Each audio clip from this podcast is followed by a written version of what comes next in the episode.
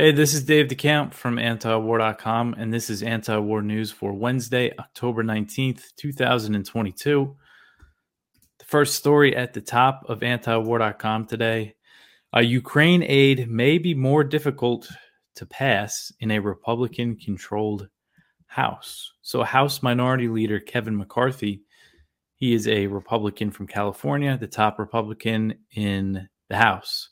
He suggested on Tuesday that major Ukraine aid may be more difficult to pass in the House if it is controlled by Republicans after the upcoming midterm elections. McCarthy said, quote, I think people are going to be sitting in a recession and they're not going to write a blank check to Ukraine. They just won't do it. End quote. So while spending billions on this war in Ukraine still has pretty strong bipartisan support, back in May when they passed that $40 billion Ukraine aid bill, 57 House Republicans voted against it. And there's said to be more Republicans questioning this policy, uh, which is really a blank check uh, with no oversight. Um, and McCarthy he he's been pretty outspoken in his support for Ukraine and other Republican leadership. You know, Mitch McConnell over in the Senate, um, and and the heads of the the foreign policy committees. I mean, they're all totally gung ho about supporting Ukraine. But it does seem like, I mean, when you start talking about the the just the numbers here, I mean, so far with the the latest aid that they passed in this stopgap funding bill, it brings it to over 67 billion billion dollars to spend on this war in less than a year. So I think when you just bring things up to that level, uh, more people will question it. Um, and unfortunately, uh, only Republicans voted against the $40 billion aid bill. Democrats voted for it.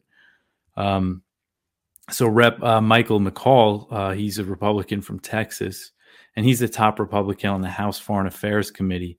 He seemed to downplay McCarthy's comments and said that he believes the concerns are more over the lack of oversight.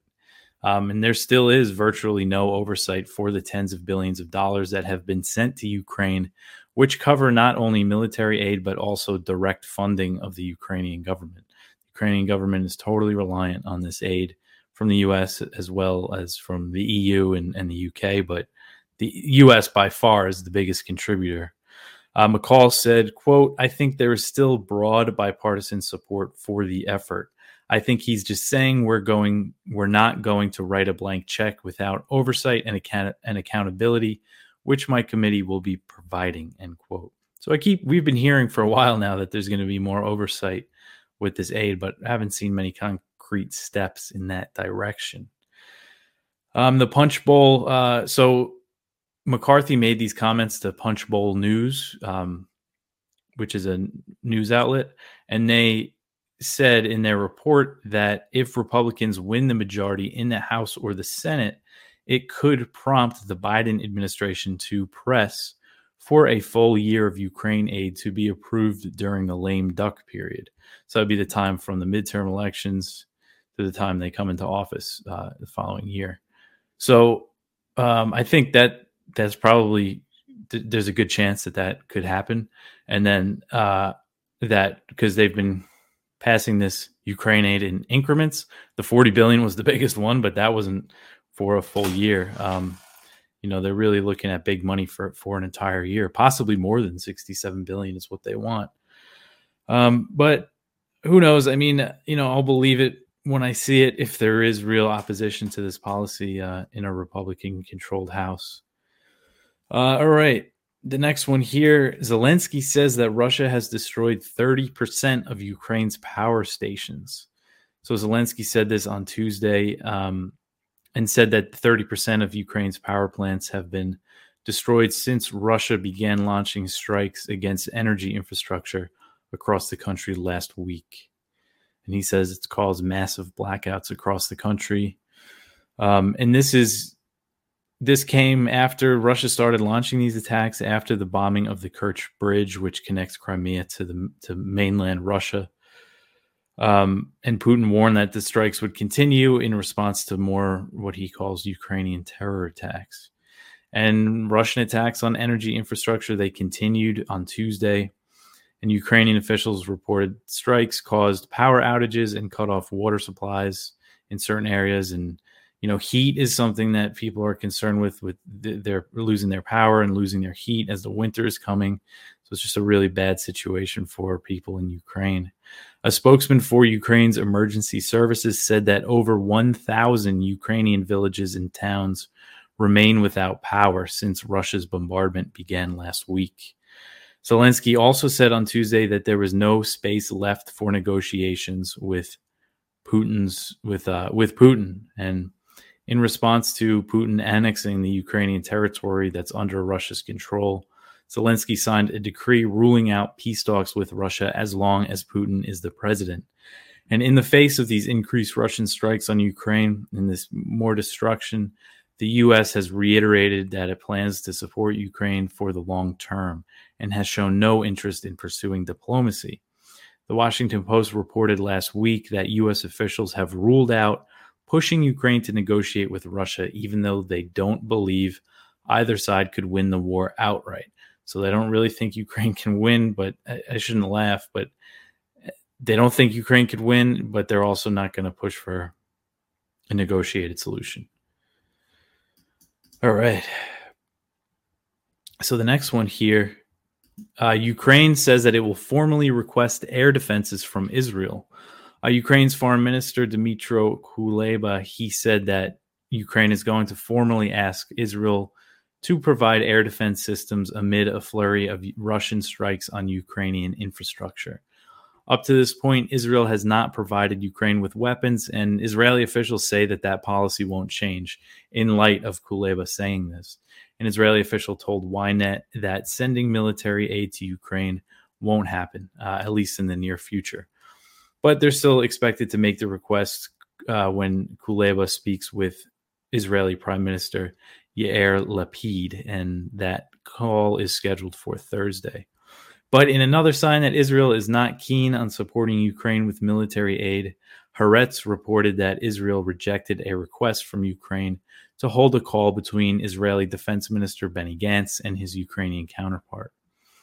And Kuleba also said Tuesday that he was submitting a proposal to Zelensky to, to cut diplomatic ties with Iran over their alleged support for Israel.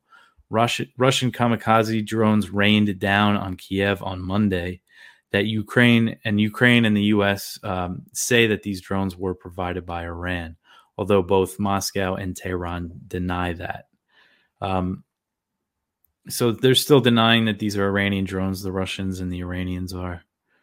And Reuters reported on Tuesday, citing unnamed Iranian officials, so uh, this is Reuters saying they have Iranian sources on this, saying that Iran has agreed to provide Russia with drones and surface to surface missiles. But the report is not confirmed. It's the only place I saw it. And then the Pentagon responded to it and said that they don't have information to corroborate the claims made in the report. The US, the UK, and France, they plan to raise the issue of the alleged Iranian drone transfers to Russia at the UN Security Council on Wednesday, and Ukraine has invited UN experts to inspect what they say are downed Iranian drones. Uh, but it, it is interesting, um, you know, that Israel they still haven't given any. They're not giving any weapons to Ukraine. You know, they're not uh, falling in line with the the U.S. on this one. All right. The next one here is from Kyle Anzalone at the Libertarian Institute. The Ukraine food export deal is in jeopardy as Moscow demands the West to live up to its commitments.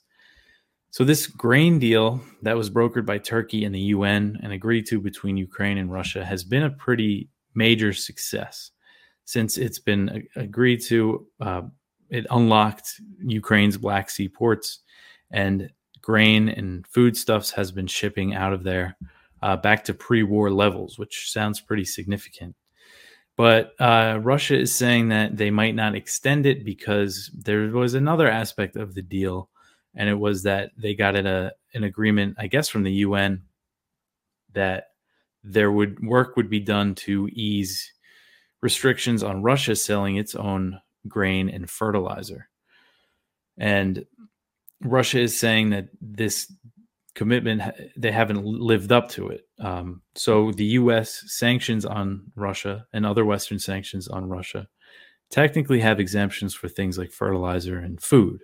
But as always happens with sanctions, as I talk about a lot, especially um, with Iran, when we talk about how sanctions can cause the shortages of certain medicines, you know, they technically have exemptions for this stuff, but the sanctions just deter uh, international banks and businesses from doing any kind of business with the countries that are targeted by sanctions, especially when it comes to shipping. Because if if Russia's under sanctions, a Russian ship is entering an EU port, that means, I guess, that they have to inspect it to make sure that it's not sanctioned goods that they're. It just really slows everything down.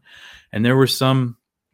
The U.S. There were reports that said the U.S. has been trying to encourage the purchase of Russian fertilizer and issue more waivers for it. It, it doesn't seem like there's been um, other any other big steps in that direction.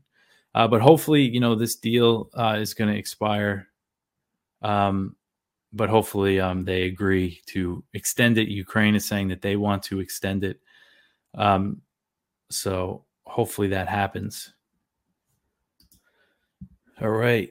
Um, so that's it for the Ukraine Russia stuff. Um, so I will take this moment again to mention that it is our fundraiser still and we have matching funds up to $31,000, but we need to raise that amount in individual donations, and that's where we need your help.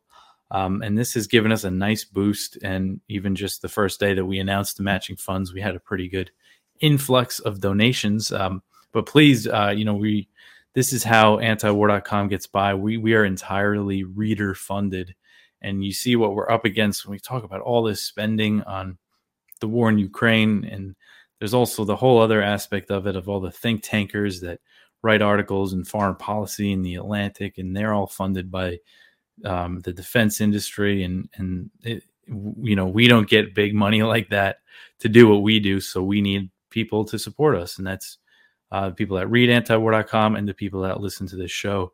So please uh, go to antiwar.com slash donate, and you can find all the ways that you can support us. And again, I got to mention our great endorsements John Mearsheimer, Colonel Douglas Macgregor, and Noam Chomsky.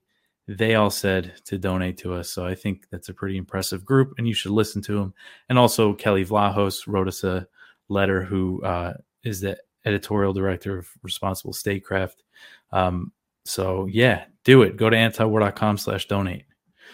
Okay, so the next one here Blinken, the Secretary of State, he has claimed that China wants to take Taiwan on a faster timeline.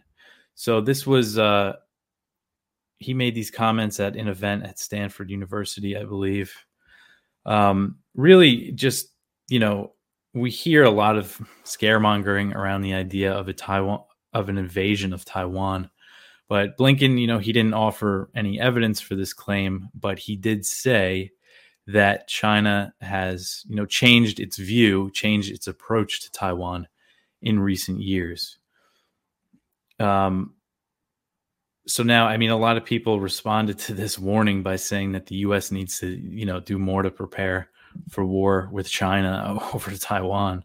Um, but it's important to to note here that um, that there has been an increase in Chinese military activity around Taiwan, but that was clearly that came in direct response to Nancy Pelosi visiting Taiwan and other members of Congress and U.S. governors and all this increased U.S. support for Taiwan. It's very clear if you follow this at all that that's what that was a response to, and Xi Jinping, the Chinese president, he reiterated Beijing's policy on Sunday, which is that this is they say that they seek what they call pre- peaceful reunification, but they do not rule out the use of force as an option.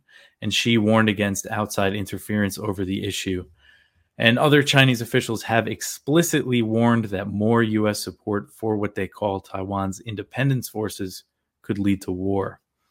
And now, while Blinken has accused China of changing its approach to Taiwan, it is clear that the U.S. has changed its policy toward the island in recent years, and now and they now view Taiwan as an opportunity to counter China.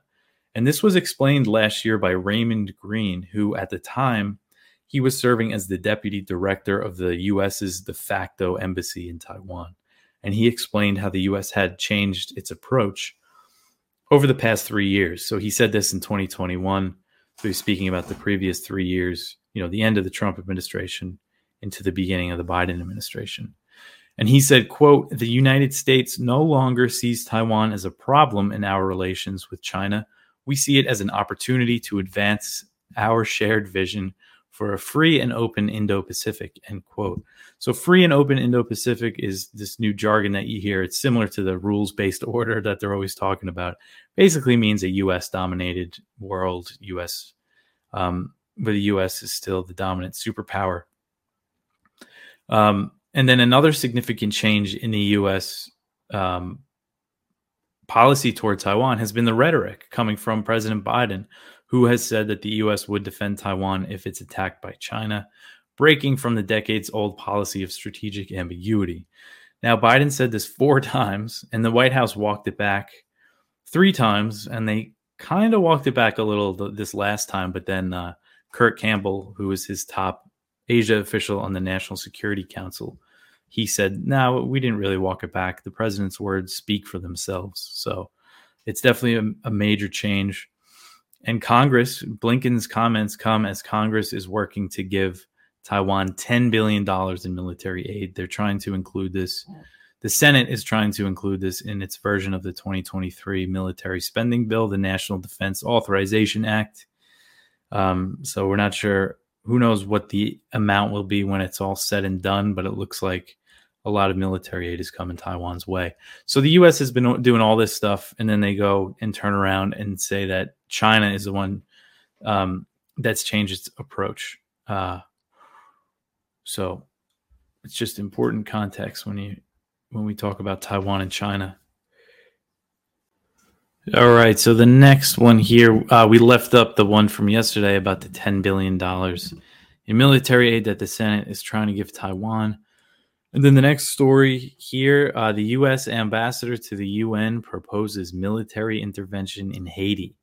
So at the UN on Monday, the U.S. and Mexico said that they are preparing a resolution to authorize military intervention in Haiti to help the government deal with protesters and armed groups that are calling for Prime Minister Ariel Henry's resignation.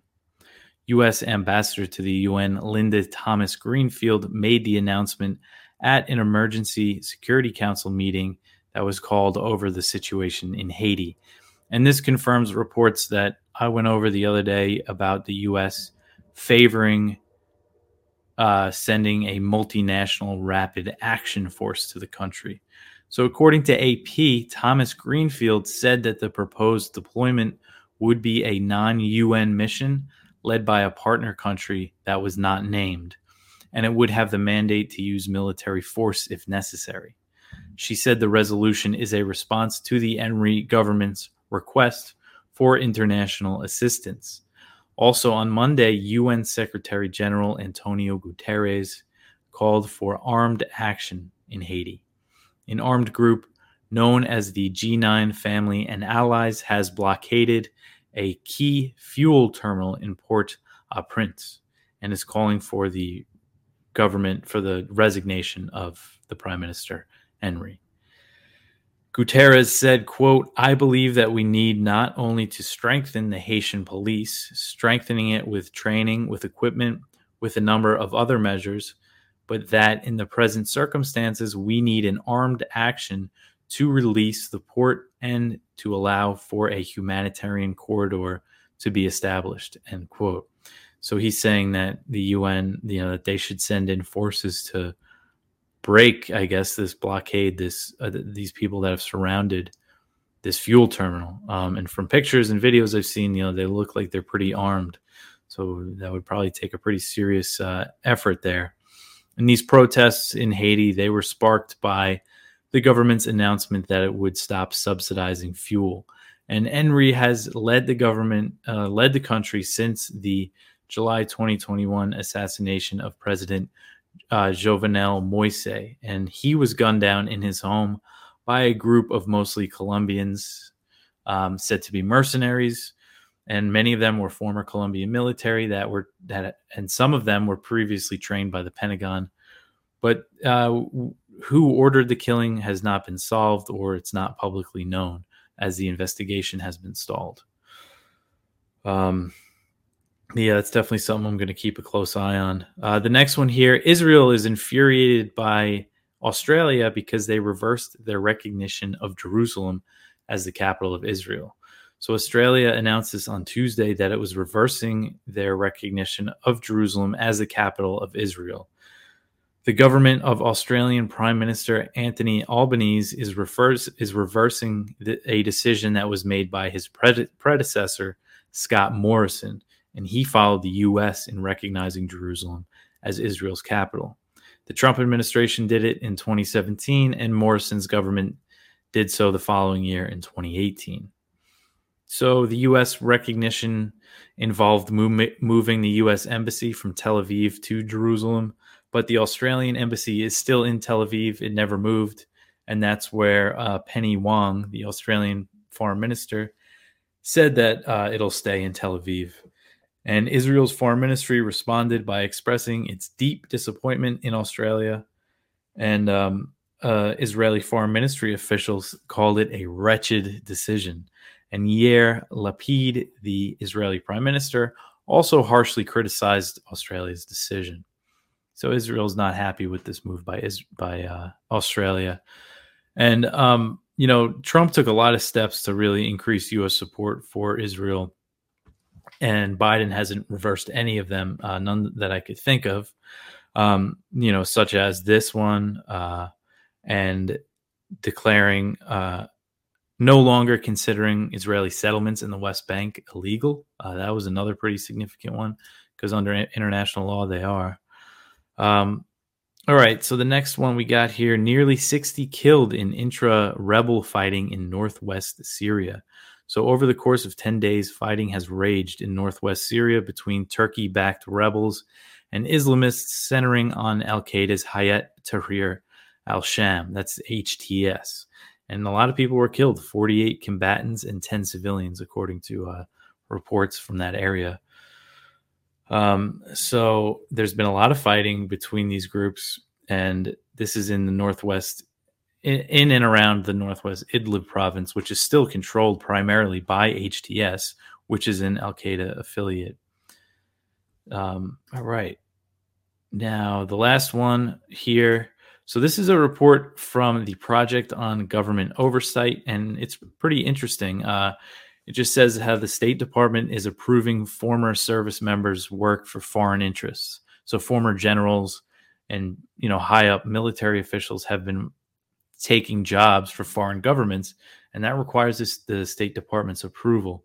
And this report found that more than half of all waivers authorized ties with authoritarian regimes, uh, including Saudi Arabia, and it names. Uh, it's just an interesting report if you want to go check it out. It's pretty detailed, and it names a lot of these uh, retired generals that are that are out there making money working for Saudi, you know, the the, the UAE and, and places like that.